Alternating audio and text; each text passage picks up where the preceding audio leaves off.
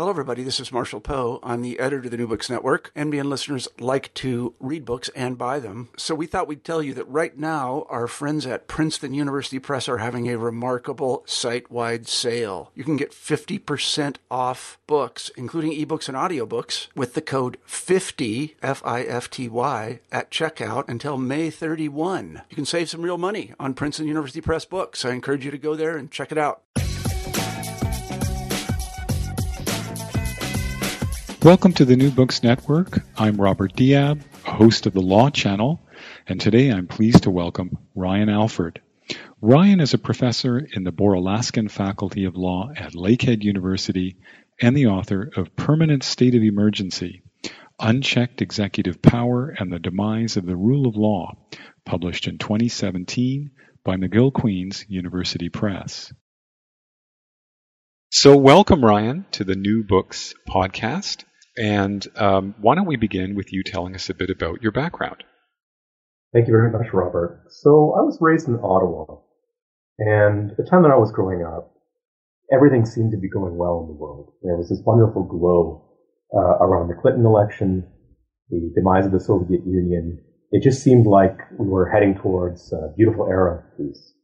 Uh, I remember George Bush Sr.'s speech about the thousand points of light and how we were ushering in a new era of global cooperation.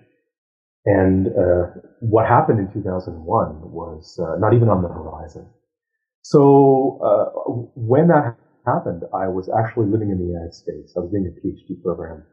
I had gone from undergrad to graduate school in the Netherlands to a PhD program at the University of New Mexico because of my interest in linguistics. And strangely enough, um, it was a very political program what we were talking about for the most part was what they called critical discourse analysis. So a bunch of interesting authors I've been exposed to in undergrad at Carleton were talking about how there was a rhetoric around certain critical social issues and the way that issues were being presented, particularly in the media, were being crafted and uh, aligned to create a certain viewpoint or to further a certain ideology. And when the 9/11 attacks happened, and I saw the rhetoric coming out in the United States, I was I was absolutely shocked. I had seen a side of America that I hadn't yet seen. So um, my, my the professor, my supervisor in my PhD program, said, "Well, you know, keep calm and carry on. Let's have a seminar at my home tonight."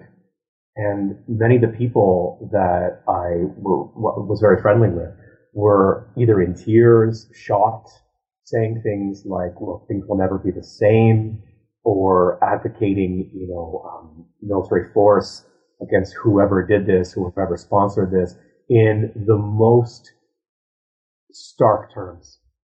So uh, I just was really shocked by the level of response. As I had lived in the Netherlands, um, all kinds of shocking events had happened. I remember the assassination of the politician Pim Fortuyn by um, a Salafist extremist in the Netherlands. And the response was really nothing like that.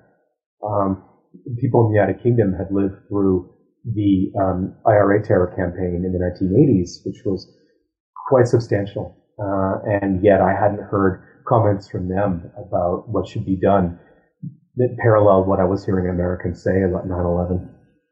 Most of my work in graduate school had been about rhetoric and discourse in the legal sphere. And I had thought to myself, I don't want to be another armchair academic who analyzes legal discourse without having a real insider perspective on law. So while I was ABD in my PhD program, I went to law school, which um, some people thought was a bit excessive, but I thought, well, I really do need to be somebody who really understands the technicalities that sort of surround this discourse that I'm investigating. And while I was in law school, it became apparent to me that um, my skills might be needed within the legal profession. So while I never really lost that theoretical orientation to looking at uh, the discourse of law and being skeptical about what people were saying and how they were framing uh, their discussions around law, I thought, well, I've, I've actually got to take the, the, possibility of achieving social change through law a little bit more seriously because what was happening was really shocking. So, for instance, when I was at law school uh, beginning in 2002, they were setting up the Guantanamo Bay detention camps. George Bush seemed to be um, breaking all of the boundaries. And there was tremendous uh, shock at how every sort of achievement of the American constitutional order was being dismantled at that time. All kinds of really prominent people, um, Larry Tribe being one of them, uh, Erwin Chemerinsky, other leading constitutional scholars in the United States were very critical the Bush administration. And uh, I went through law school. I decided that I wanted to be a law professor to discuss some of these issues. I thought, well, I'll bring my linguistic skills to bear on this as well. I went and I clerked uh, for two judges. Very um, influential experience for me. I worked with Robert L. Carter, who was actually Thurgood Marshall's deputy at the NAACP around the time of Brown versus Board of Education. So Robert L. Carter had been somebody who had really championed the rights of African Americans for decades, and he was also quite shocked to see the direction that America was heading. I then worked for uh, Rosemary Pooler on the Second Circuit, who in the Second Circuit and Judge Pooler handled a number of really critical cases, um, including cases brought by Canadians who had been swept up in the dragnet um, of 9/11 uh, and America's response to it. So, in fact, one prominent Canadian victim of this had been taken to Syria, in fact, to be tortured. And uh, it was unclear uh, how much the Canadian authorities cooperated in that. I was getting an insider perspective on quite a lot of these things. I worked on a case called uh, Abdullahi and another case, um, Higazy, where an American on a material witness warrant was treated terribly while in custody by the FBI the Federal Bureau of Investigation said that if you don't cooperate with us, we'll torture your relatives or we'll have your relatives tortured by the Egyptian secret police. And this is someone who was later found to be factually innocent, who was just sort of swept up in all this around 9-11. I went into legal practice at the time when people in leading American firms were representing Guantanamo Bay detainees.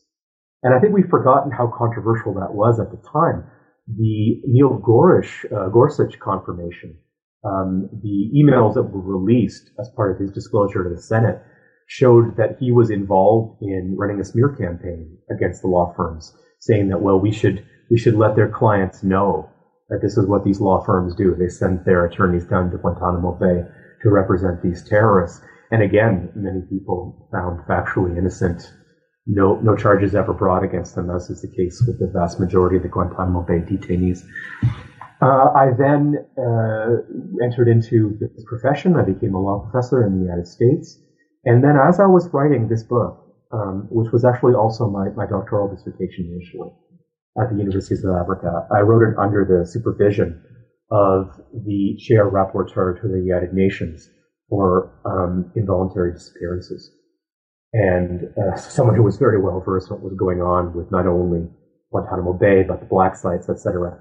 And I learned that the perspective on these issues was so different outside of the United States, and also that the boundaries of the discourse, the, the boundaries about what you could speak about in relation to the war on terror and national security issues was very, very different inside the United States than it was outside of it, particularly during the Obama administration it was really quite shocking and disturbing to me to see Obama continue all of these policies. At the very best, trimming them back at their edges. At the worst, expanding them. So the drone strike program, for instance, was expanded 500% during the Obama administration. It also saw the first targeted killing of a U.S. citizen in 2014 and a secret memo that provided the legal rationale for that targeted killing, kept secret for years until the ACLU finally prevailed in the Second Circuit. Uh, and the justices there, one of them being Rosemary Pooler, the, the, the, judge for whom I work, writing that this couldn't be held secret any longer, that it had to be released. Uh, and there's no rationale for holding a legal rationale to be uh, a secret document. Uh, it was really quite disturbing to see the legal profession's criticism of the Obama administration fall away. So, and so that motivated my work for the most part. Yes, yes, thank you. Well, so you open the book in a in a very uh, compelling way. You you you begin with uh, a kind of anecdote about um, uh, legal developments that uh, that drew you in, that that um, compelled you to want to write the book, and um, that the story that you tell at the beginning um, helps the reader understand uh, kind of the connection between uh, post 9 11 measures and uh, executive powers and the rule of law in a, uh, in a very effective way. Do you want to just um, re- recount that, uh, that story? I'd love to. I was contacted essentially out of the blue by attorneys from the ACLU and the Center for Constitutional Rights who had read a law review article that I had written in which I was very critical of the targeted killing program. And they understood this jurisprudence better than I will ever understand it. But there was one aspect of it that they thought that I could help with. They asked me, they said, is there any rationale for making an argument that this violates what's called the Constitution's Bill of Attainder Clause? And I said, I, I think so. And the reason why they needed to contact an academic rather than a practicing lawyer is because in the entire history of the United States of America, there's never been a bill of attainder in the strictest sense. So at the time when America became a republic and won its independence from the United Kingdom, the United Kingdom still had a procedure for Parliament to pass a bill to become a law that would justify the execution of sin. And the last time that was done uh, was actually after the American Revolution, um, with people involved in what was called the Young Ireland Rebellion of 1798. But the American revolutionaries, who were potential targets of these bills, abhorred the practice. And they said, well, it would be really problematic for a legislature to operate like a court. They had a very strong belief in the separation of powers. And so no one had ever been subjected to a bill from Congress saying you can be executed. But of course, that's exactly what happened with this case that I was involved in. So the reason why they were asking my advice, it wasn't just more general. It was specifically with respect to a case that had been brought by an American citizen who was challenging being included on this uh, kill list uh, and the fact that he had been designated for targeted killing by the President of the United States. This is the first time that an American citizen had been put on that list during the Obama administration. And he had contacted lawyers uh, through his father. And his father had said, can we challenge this? And the reason why they asked me, um, they said, well, can we say this is a bill of attainder? And I said, absolutely yes. Um, the response of the court was very unsatisfying. So they had two responses in the two lawsuits, one that was pre-execution and the one that was post-extrajudicial execution. The, the pre-execution version was, well, you can't actually call this a bill of attainder because the president is doing this. So whereas the Constitution says Congress can't do this, the president can. And for a legal historian, somebody with the background that I had um, from my postgraduate training at Oxford University, um, my work there had been on Star Chamber, which is the court which was used to do end runs around the common law at a very interesting point uh, in the constitutional development of the United Kingdom. Um, the idea that, well, the legislature can't do it, but the executive can. Um, well, for 500 years before the American Revolution, there was a document called Magna Carta, and it explicitly excluded exactly this. Um, if you translate the Latin, it's you know you put that in colloquial terms, we will not send someone. The, the king will not send assassins to kill you, which is exactly what President Obama was doing. And for an American court to say, well, the Bill of Attainder Clause, which was enacted to close this loophole, that Parliament still had the ability to do this even if the king didn't. So, for instance, Henry VIII um, never attempted to do this on his own seal. He always got his allies in Parliament to introduce these acts to target his personal enemies. So, the, the, saying that well, the the constitutional provision that closes this loophole actually doesn't doesn't even address what had been uh, addressed through 500 years of constitutional development in the United Kingdom to prevent executive misconduct. It just betrayed this shocking historical ignorance and this shocking failure to attend to the notion of the rule of law, which is to say that there are baseline provisions that prevent this sort of thing that are so fundamental that they're not really the subject of written constitutional safeguards.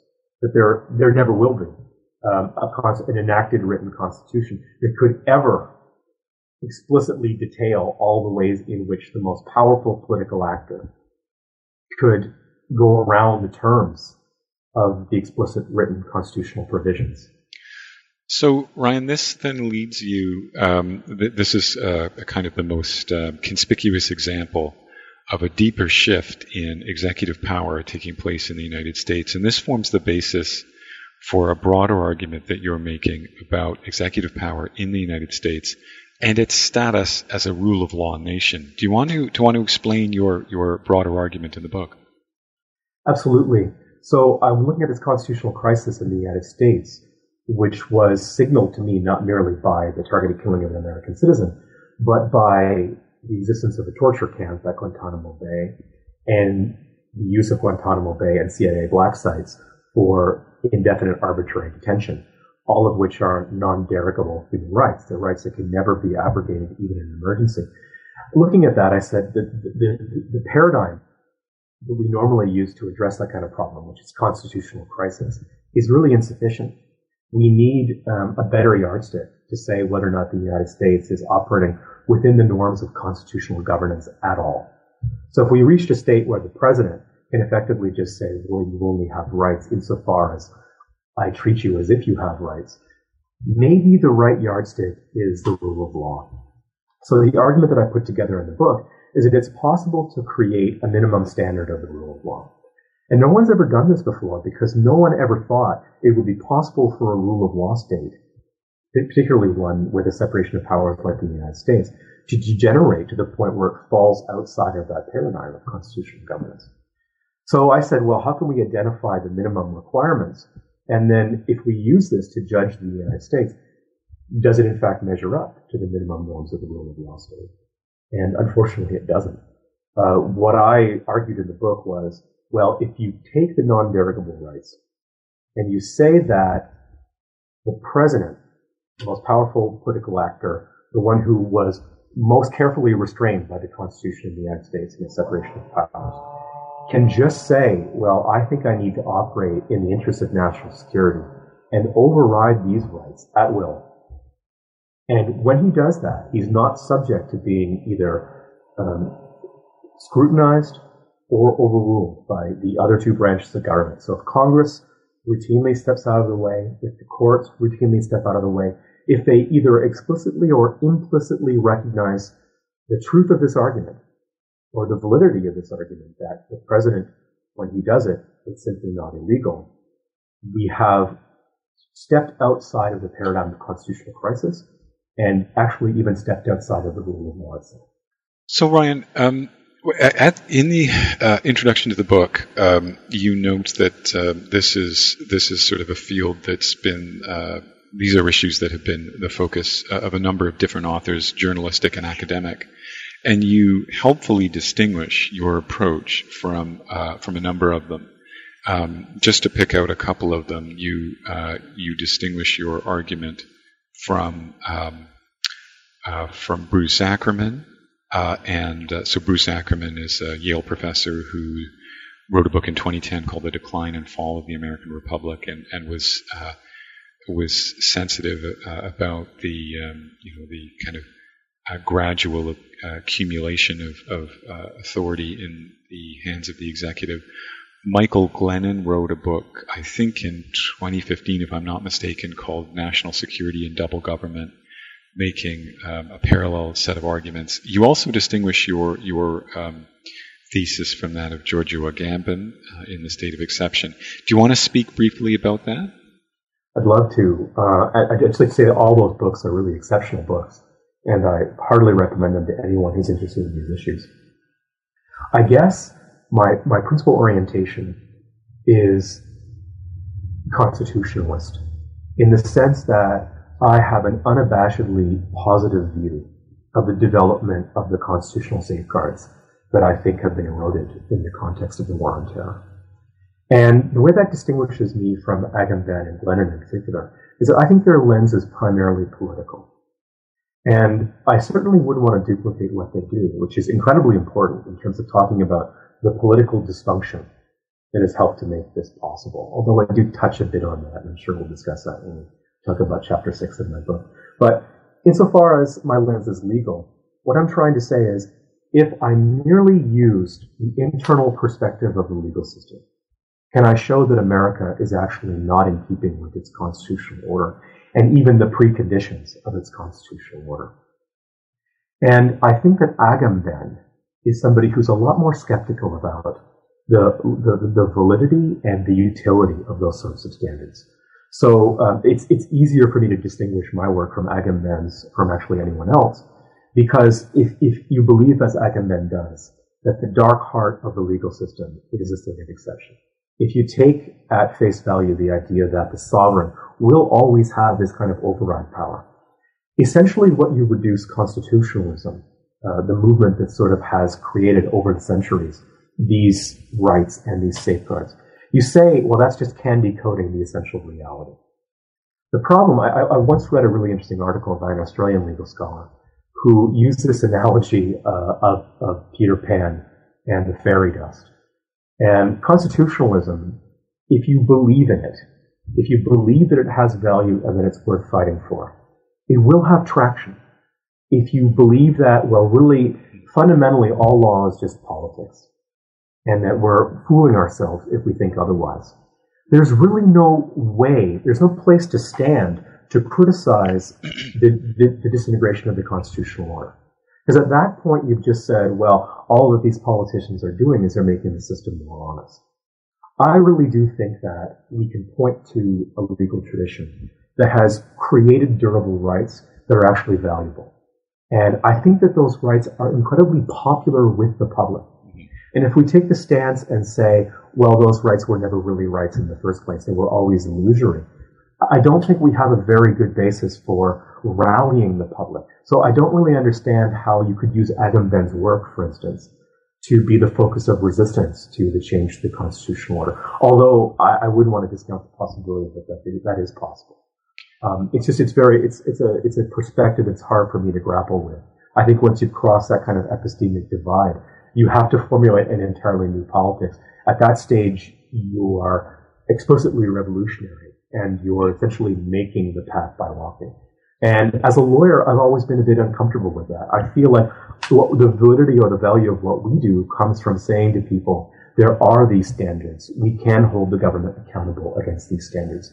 And whether or not that's naive or not, well, it's, it's essentially what we do as part of the constitutionalist project. And then, um, also by contrast to Ackerman, you um, just just focusing uh, in particular on on the expansion of, exec- of, executive power in the last two you know two generations, say, you are less uh, sanguine about the prospects for reform. Absolutely, and um, it's one of those situations where uh, I've never been sadder to say "I told you so." Um, the Trump administration, I think, during the presidential campaign no one believed that the election of Donald Trump would be possible. But if you look back at the political tone of the last 16 years, where the presidents, not only President Bush, but President Obama, and I think that Ackerman, I, I think, has occasionally wanted to avert his gaze from the most problematic elements of the Obama presidency. When President Obama stood up to announce the extrajudicial assassination of Osama bin Laden in Pakistan, which was an act of war committed on the sovereign territory of a nuclear state. And the response was just completely uncritical.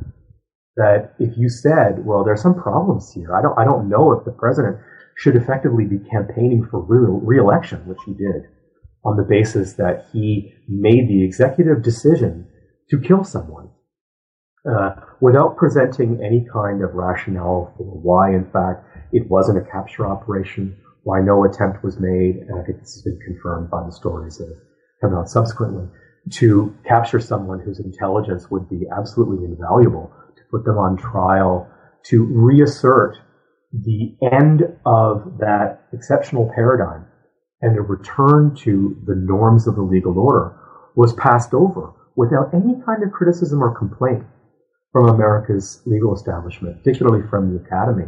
It just seemed absolutely shocking to me particularly in retrospect, when you say, well, look at the appetite there was in the American public for someone just to stand up and say, I am the person who get things done. I am uh, going to do whatever it takes without concern for, um, for legality, without concern for any of these uh, fripperies.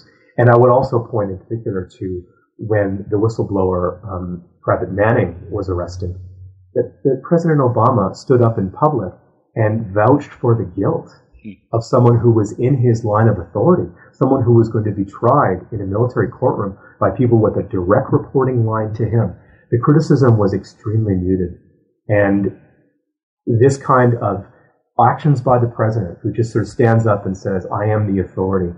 I can opine as to the guilt of someone. I can opine as to whether or not someone should live or die. It just seemed that the American public was learning that lesson. And uh, unfortunately, when the political valency shifted, it caught a lot of people um, by surprise. But that, that, that appeal of the strongman was just sitting there waiting for someone um, like Donald Trump to come in and take advantage of, unfortunately. So, Ryan, one one of the things that distinguishes your approach from the literature in this area is that you um, go back to Watergate, you go back to the Nixon administration, and um, look closely at uh, that moment in American history, um, and um, you you suggest that um, sort of a number of important steps in the direction of the expansion of executive power were taken at that time. So so, in distinction to, to a lot of the literature, that's a really important precedent for you. Um, so, so c- contrary to what uh, many people argue today, um, uh, 9/11 was, of course, important and uh, was uh, was an important condition for the expansion of power uh, after 2001. But uh, but but that expansion has to be seen in the context of a modern development that that uh, that includes the Nixon administration. So, if you can tell us a bit about you know what are what are the important features of that uh, development that that you um, focus on, that would be interesting. But also the response on the part of the courts and Congress at that time, and how it's how it was different post 9/11. That's a great question. Uh, people ask me frequently um, about impeachment. Uh, and they use this analog of Watergate to what's going on right now in the Trump administration. And it's a very telling comparison. Um, and it allows us to really get at the heart of the problems with executive power in the 20th century and the 21st century. So one way into this is to talk about how Trump has realized President Nixon's wildest dreams. So if uh, I can point to a fantastic work of scholarship, The New Imperial Presidency by Andrew Rudalevige, he discusses how Nixon had a clear plan to sideline Congress and the courts. He wanted to be immune from rebuke and he wanted to have the impunity to act as he would have liked in a way that he did not achieve thanks to Watergate, uh, but which Trump enjoys now, um, given the developments post 9 11. Uh, you see more than anything how war is the driver of this when you use Nixon as the comparator that when someone is waging an unpopular war, they need to use all kinds of measures, both to prosecute that war abroad, so for instance, to invade the neutrality of, uh, of third-party countries, to commit war crimes, etc. Because when the gloves come off, that's what people like to do, um, and also to repress uh, the anti-war movement at home. So that catalyzed quite a lot of Nixon's unconstitutional we usually point to the Watergate break-in, and some people scratch their heads and say, well, why did Nixon act in such a counterproductive manner? Why was he, was it just his paranoia run amok? And that's really not true. It's really important to understand the context. We're talking about uh, a time in which the anti-war movement had received an enormous shot in the arm after the revelations of the secret bombing of Cambodia, and then later the open invasion of Cambodia, and how um, that protest movement had led to incredible repression, for instance, the Kent State shootings, etc. So the president was under intense pressure from the anti-war movement, and the only way that he thought he could deal with all of the domestic pressure was to become uh, an elected dictator and to sideline Congress and the courts. And so um, what you see with Watergate and what I point to now frequently is that impeachment's not enough it, it was a great um, uh, moment in the restoration of the rule of law in the United States to, uh, to force Nixon to resign during the threat of impeachment. But you don't forget, it brings to power the vice president. In, in Nixon's uh, case, it brought someone that Nixon had chosen with kind of the scenario in mind, whose first act was to pardon Nixon for any crimes he may or may not have committed. But Congress didn't stop there. It passed a, a, comprehensive package of legislative reforms that rolled back all of these tokens and badges of the imperial presidency. And one of the most important was to restore clear and effective oversight over America's intelligence community. And unfortunately, we're not seeing a movement for that right now. We're seeing uh, something very different where we point to Trump's sins, but we don't talk about how they're other than personal. We don't talk about how replacing him with someone, presumably Vice President Pence, would really just create the same problem again. So I think that understanding how Congress reasserted itself is integral.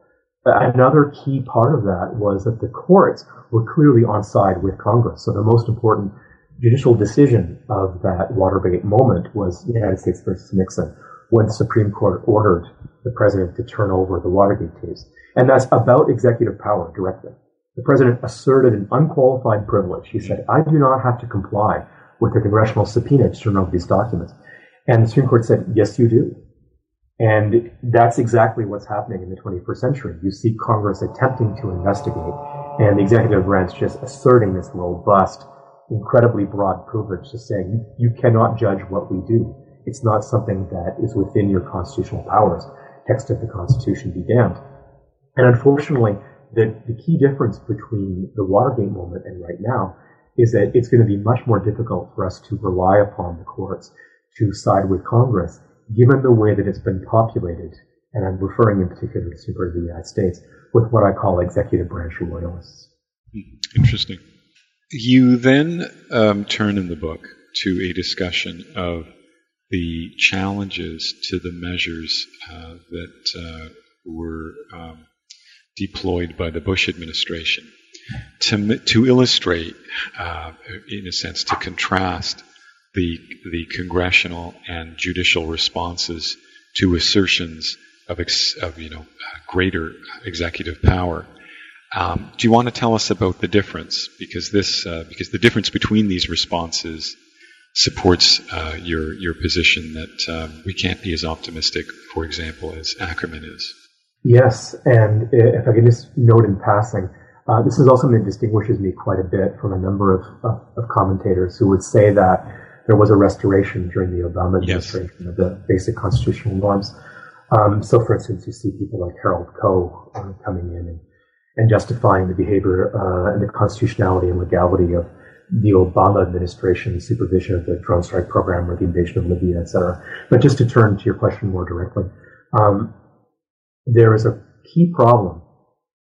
Congress and the courts, during the immediate years of the aftermath of 9-11, when the United States is at war, first in Afghanistan and Iraq, and in the mind of the public, fighting the people who were responsible for 9-11. Uh, I did mention, I think in passing in my book, that most Americans unfortunately believe that Saddam Hussein and the government of Iraq were involved in the planning and the execution of 9-11 against all authority primarily because the American media didn't challenge President Bush's um, sub rosa connection. These kind of very ambiguous statements that he and Vice President Cheney made about the Iraqi sponsorship of terrorism, something which goes on today. For instance, last weekend, you saw President Trump talk about um, Iran's sponsorship of terrorism while speaking in all places, Riyadh, Saudi Arabia. Yeah, yeah. Orwell would be spinning his grave watching yeah. that. Um, but so it's, it's so difficult for both branches of government to stand up against the president.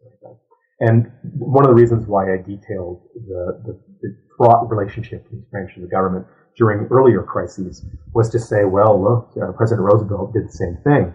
It's just that the war ended. You know, the moment at which someone could say, I'm a war president. If you're against me, you're with the enemy effectively. Something that Roosevelt did say to the Supreme Court when German saboteurs were being tried by military courts in the United States, including German American saboteurs.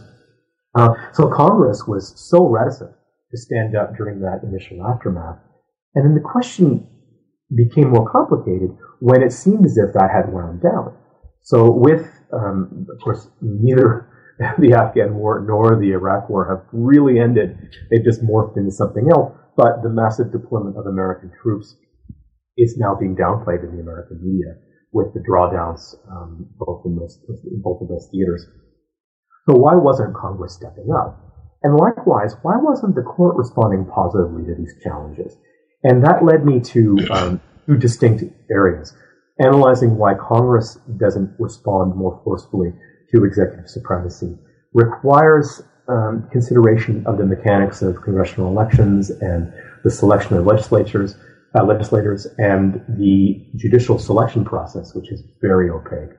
Yes. It's something that we need to look to to explain why there's been this remarkable kid gloves approach to very shocking and novel assertions of executive impunity from constitutional norms. But so, at the conclusion of your uh, your review, or the thrust of your review of the um, many of the congressional measures and um, and uh, many of the kind of seminal post 9/11 uh, war on terror cases from the United States Supreme Court, you make the claim that effective oversight is no longer possible. Um, that the 20, I'm, I'm, quoting from the book, that the 21st century crisis of the rule of law is not temporary, as was the case in the Nixon, Nixon administration. So, so can you expand on that? Why do you think that the position taken by both uh, Congress and the courts in this uh, in this period has uh, will likely have a more lasting effect than um, than would otherwise have been the case. I think that to make the argument, I had to talk about how the rule of law is tied up inextricably with separation of powers. So the rule of law, the idea that every political actor has legal accountability, is instantiated into the American Constitution via the separation of powers. And the idea that each branch will be checked by the other two branches of government. And so the framers, uh, as memorialized in the, the, the, Federalist Papers, talked about how the American president was the most dangerous political actor. He must be constrained by both Congress and the courts. The problem is, if Congress and the courts are effectively being chosen and responsible to the president, how can that separation of powers actually work in practice? So when we're talking about Congress, there's been a dramatic shift since the 1970s, since that moment when congressional uh, committees subpoenaed the Watergate tapes, passed the articles of impeachment against Richard Nixon. Um, there, these people were representing local political communities and were responsive to local political concerns. And to run for Congress wasn't something that required $10 million. And running for the Senate did not require $100 million or more. And the question is, where does that money come from? And does that create a system in which the same people and the same processes are responsible for the selection of the president and the selection of Congress to the point where Congress is going to be very careful not to step on the toes of the American president. So I've talked a lot about um, campaign finances, Buckley versus Valeo, and the kind of line of cases that come from there, where the Supreme Court has essentially said that corporations are people, they have free speech rights. It's unproblematic for them to inject billions of dollars of soft money into the, the, the campaign process in various ways. And this has been something that people have detailed elsewhere, the creation of super PACs, etc. But fundamentally, we're talking about a system in which in the 1970s, when President Nixon was ramping up the war in Indochina by invading Cambodia, etc., legislators were responding to people who were talking about how their children were being drafted and sent off to war. And now, of course, America has a professional military, but there is an economic draft. You have to ask yourself why the members of Congress aren't responding in the same way. Why aren't they demanding presidential accountability when they deploy American forces in such large numbers to civilians? And well, it's, it's now seemingly the case that election and retention of legislators has much more to do with their capabilities of securing large campaign finance contributions rather than responding to the issues of their constituents. So congressional popularity has never been lower. It's, it, when you see the figures, they're shocking. When you see that Congress has a favorability rating of 14%, you ask yourself, how is this even possible?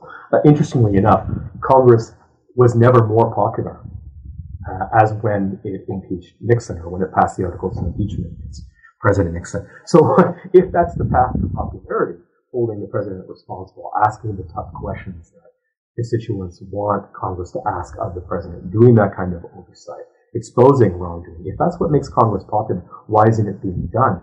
Well, it's because anyone who does that is going to have that spigot of campaign finances turned off. And I, I realize this is also very well tilled ground, but the relevant uh, phrase to use is the military industrial complex. War is America's most profitable industry. And that's not just the defense contracting, things of that nature.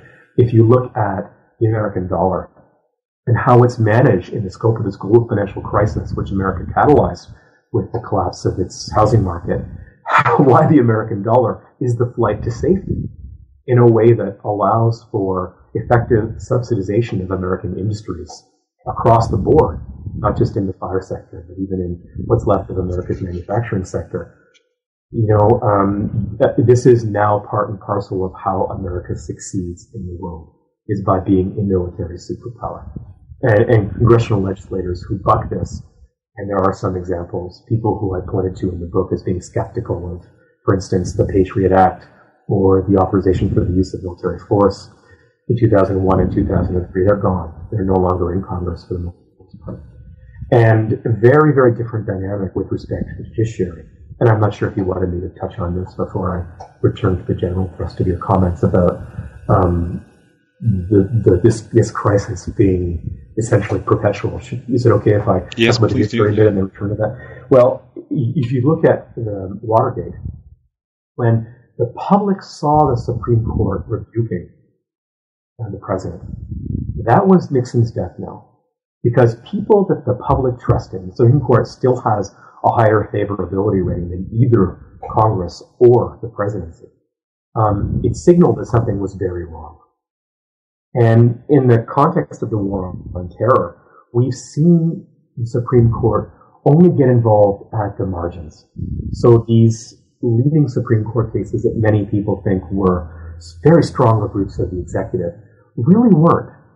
Um, it's remarkable. Now with Trump, we see that they have been a little bit more robust. But that's only when President Trump has said explicitly, I am sovereign. You cannot check me. So, for instance, you look at the briefs that were filed in the Muslim travel ban legislation. President Trump makes these extremist arguments. He hasn't learned how to make the arguments in the way that um, over the course of the war on terror the lawyers in the Department of Justice under President Obama learned to make them, which come in the form of, well, yes, we do have some accountability. In some circumstances, it would be proper for you to exercise oversight and to tell us that what we're doing is constitutionally suspect. But this is not that case. And the Supreme Court has been very uh, keen on accepting that argument. They've always left at it when it's presented because it provides this easy out where they don't have to risk their own popularity. They don't have to make very hard decisions about whether or not um, it's acceptable for the president to do things. They just find this path of least resistance of saying, well, maybe at the margins there have to be some changes, but if Congress authorizes this, it's fine, which was the thrust of most of the um, terror legislation between 2001 and 2016. The Supreme Court of the United States saying, well, if this had a congressional authorization, it would be fine, which signals to Congress that if the two political branches decide that the president should have this power, if they will delegate this, regardless of whether or not that delegation is constitutional, that Supreme Court will not get involved. And to answer that question, why that's going on, it's a very complicated question about how members of the Supreme Court and others very powerful appellate courts in the United States are selected. Uh, a fascinating window was opened with the Gorsuch nomination and approval. Um, also something that the Garland nomination, I think, shed some light on as well. Um, but it seems that the Supreme Court of the United States is not going to be in the vanguard of the charge against the president when he acts in a constitutional manner. And what we need instead is a, a very broad-based popular movement. Because we're in a situation, unlike Watergate, when the two branches of government that are charged constitutionally with checking executive power have absolutely no real appetite for doing so. They will do so in a very cosmetic manner when they're forced to do so, when it appears that the president's open disrespect for them means that they might be reduced to abject political, you know, uh, unimportance. But other than that, they're not going to get involved at all. So in terms of a Watergate-like moment where the charge is led by the other branch of the government, it's very difficult to see how that would work politically. And so when we talk about Ackerman's optimism, um, it's very hard to see it.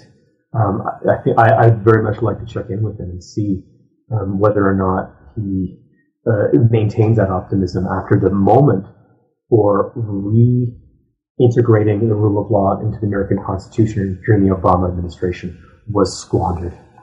To be fair to Ackerman, though, um, uh, just uh, uh, if anyone's sort of uh, well schooled in his uh, in his uh, position, um, I mean, he, there's a great deal of pessimism in the Decline and Fall um, book. I think it, when when I put to you that uh, you you contrasted your position with his on the basis of an of his optimism compared to yours.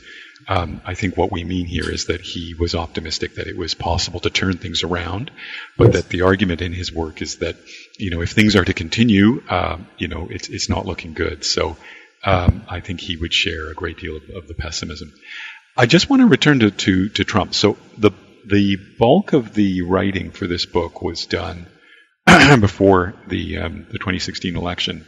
So one question on readers' minds might be, well, you know, how, how does this apply to uh, to Trump, and how does the Trump uh, presidency change or not your argument?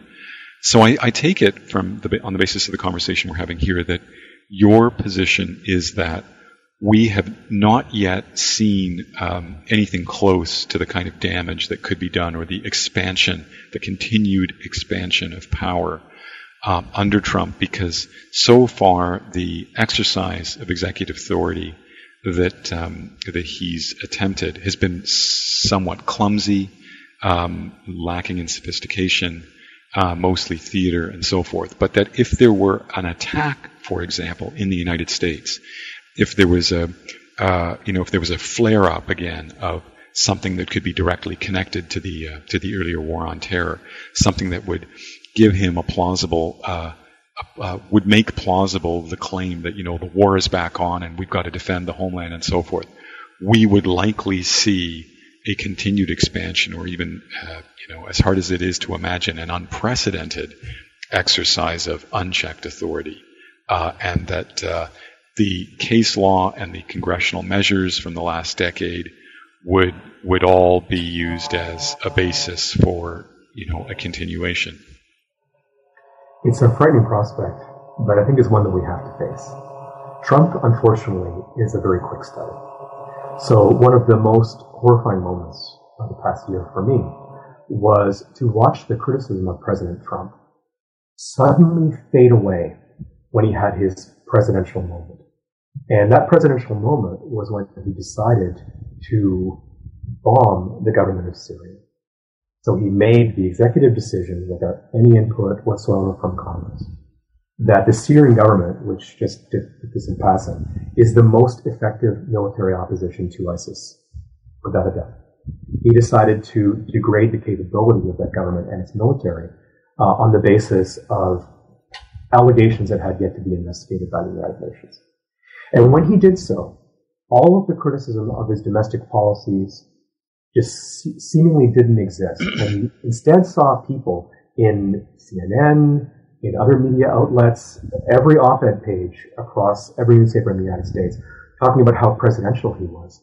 That's a very dangerous lesson to teach the president of the United States. Because what he learns is when he is a war president, he can't be criticized. And that's something that he'll learn whether or not he creates a new war externally. And he says everyone has to rally behind me, as was the case during the Iraq War, or whether or not there's a major terrorist attack inside the United States. So something which horrified me today, uh, we're speaking shortly after the um, lethal terrorist bombing in Manchester, um, a music concert that killed upwards of 23 people. Um, how people in the United Kingdom which is a country that endured the Blitz, uh, are calling for uh, a state of emergency and the mass internment of Muslims. And a state of emergency exists in France after the Charlie Hebdo bombings, which has been continued indefinitely. There's no real end to it in sight, yep. although it hasn't been abused in quite the same way as it has in other countries. What would that look like in the United States? uh, it would look a lot more, I think, like the violations of human rights that occurred during the Second World War, combined with the, the technologies and techniques of what had been developed in the War on Terror. And as you say, all of these precedents would be mobilized. It was shocking to me during the Bush administration to see Department of Justice lawyers stand up and cite precedent from the American Civil War, some of which had actually been overturned, at least impliedly. Um, it was disturbing to see precedent from the American, from you know, the Second World War, um, which were so problematic, um, being cited in favor of war on terror policies. These precedents never go away. And we never saw a clear rejection of any of these. You can go back and look very carefully judicial opinions that were purportedly the high watermark of the Supreme Court checking the presidency in, in 2008, for instance. And they're not what they initially appear to be. They are very measured and they are very tailored. It's very easy to make an argument that those holdings can be confined to their own facts. And especially in an environment where there is considerable pressure on the courts not to be uh, against the president, uh, to be with him rather than against him. And at a time in which one of the key architects of all of these policies, executive supremacy, of the violation of non-derogable rights, has been appointed to a seat on that bench. And I'm referring to Neil Gorsuch. His paper trail is uh, it's unspeakable, and to see him as a potential ally for the Trump presidency uh, on the highest court of the land is uh, a very dangerous harbinger of the things to come. I think. So, Ryan, um, usually uh, on the New Books Network, the uh, last question uh, pertains to where the uh, where your work is uh, now headed, um, kind of what uh, what the book has um, positioned you to to turn to next. Do you want to tell us about your current current work? I'd love to. Um, so, I left the United States and returned to a law school in Canada because I thought that I couldn't do any more um, work on this topic in the United States for various reasons. Um, it's very politically sensitive. Uh, where I was teaching, it probably would have um, promoted calls for my dismissal. And it's just hard to get traction with it because it's so difficult to get people to, to, to look directly into the sun and just uh, be seared by how difficult it's going to be to reconstruct the rule of law in the United States. So uh, I've decided that I've done what I can with the American Constitutional Order, and I've turned to the Canadian Constitutional Order. So I was very heartened to see, uh, and I was very skeptical about this possibility, but I was I was happy to be proven wrong. The um, parliamentary committee, the House of Commons Permanent Standing Committee on National Security and Public Safety, finally did propose amendments to legislation that we currently refer to as Bill C-51. And I saw myself cited twice in that report. I saw that too. Um, I was I was impressed. I was I was shocked. I was flabbergasted.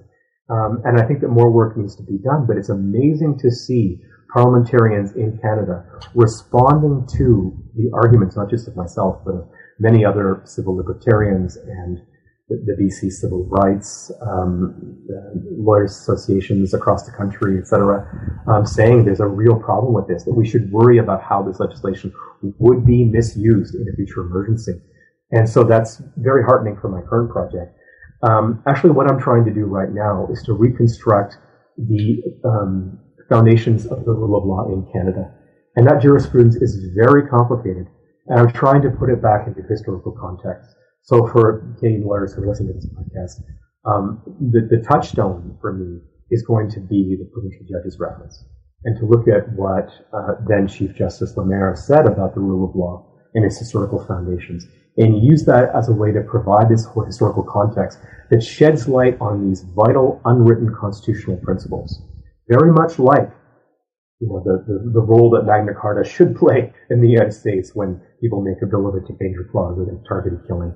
Making that clear to the Supreme Court of Canada in advance so that when people have to make arguments that, well, no, there's, there is in fact a, a way that charter rights could be overridden pursuant to Section 33 or Section 1. But there may be rights that cannot be overridden in that manner that exist through the preamble of the 1867 Act and it, the connection that it provides to the unwritten constitutional principles of the Constitution the United Kingdom. Ryan, let me just ask, uh, let me kind of go in the opposite direction and ask you about your thoughts uh, on the rule of law worldwide. So, once again, the argument in permanent state of emergency is that the United States uh, is no longer a rule of law state, that we can, to begin with, we can articulate a kind of global standard of the rule of law, and that in various respects the, the United States um, no longer meets this standard. Um, you had hinted a moment ago that uh, France uh, has, for various reasons, also uh, departed from this. Uh, the United Kingdom is now going to be in jeopardy of further departures and so on. What thoughts do you have on the kind of global state of the rule of law? What I find heartening is that the legal profession globally still remains a believer in the concept of the rule of law and of using it as a way to criticize the degeneration of domestic constitutional orders. So that you can look at lawyers in Turkey, for instance, um, which is now further than ever from the rule of law paradigm after the emergency decrees by its president. You can see them using that language. You can see lawyers even in places like France, which really don't have an organic connection to the concept of the rule of law. There's a really, there's a really difficult relationship between civil law tradition and rule of law. But nevertheless, they use that language. They use it as, as a, a rallying cry for the, at, at least the restoration of what rights they had previously under their domestic laws. That makes me feel quite good. Uh, I am very worried about what would happen if the United States um, is a, role model for those countries, and I think it absolutely is. Look at President Trump's remarks on uh, on Brexit, and you see this mutual admiration society between he and the Prime Minister of the United Kingdom. If the United Kingdom were to disavow the European Convention on Human Rights, that would be a big blow. But at the same time, I think it might catalyze some resistance. So I, I don't want to be unremittingly pessimistic. I do think there is the popularity of popular resistance, and I think that lawyers can play a very important role in catalyzing that popular resistance by saying that there is a clear standard. We can use the rule of law as a way of showing that something's gone drastically wrong with the anti-terror policies and the quasi-states of emergencies that are created pursuant to them. Well, Ryan, with that, perhaps we should, um, I should thank you and um, urge readers to, to pick up Permanent State of Emergency, Unchecked Executive Power and the Demise of the Rule of Law, out in uh, 2017 with McGill Queen's University Press. It's a fantastic read. I should have uh, said earlier that it's just beautifully written. Um, and, and, it's a pleasure to read, as disturbing as the uh, the story is. Um, it's uh, it's got so much uh, to uh, to tell the reader, um, and and I really appreciated the chance to read it and and to speak with you today. Thank you so much, Robert.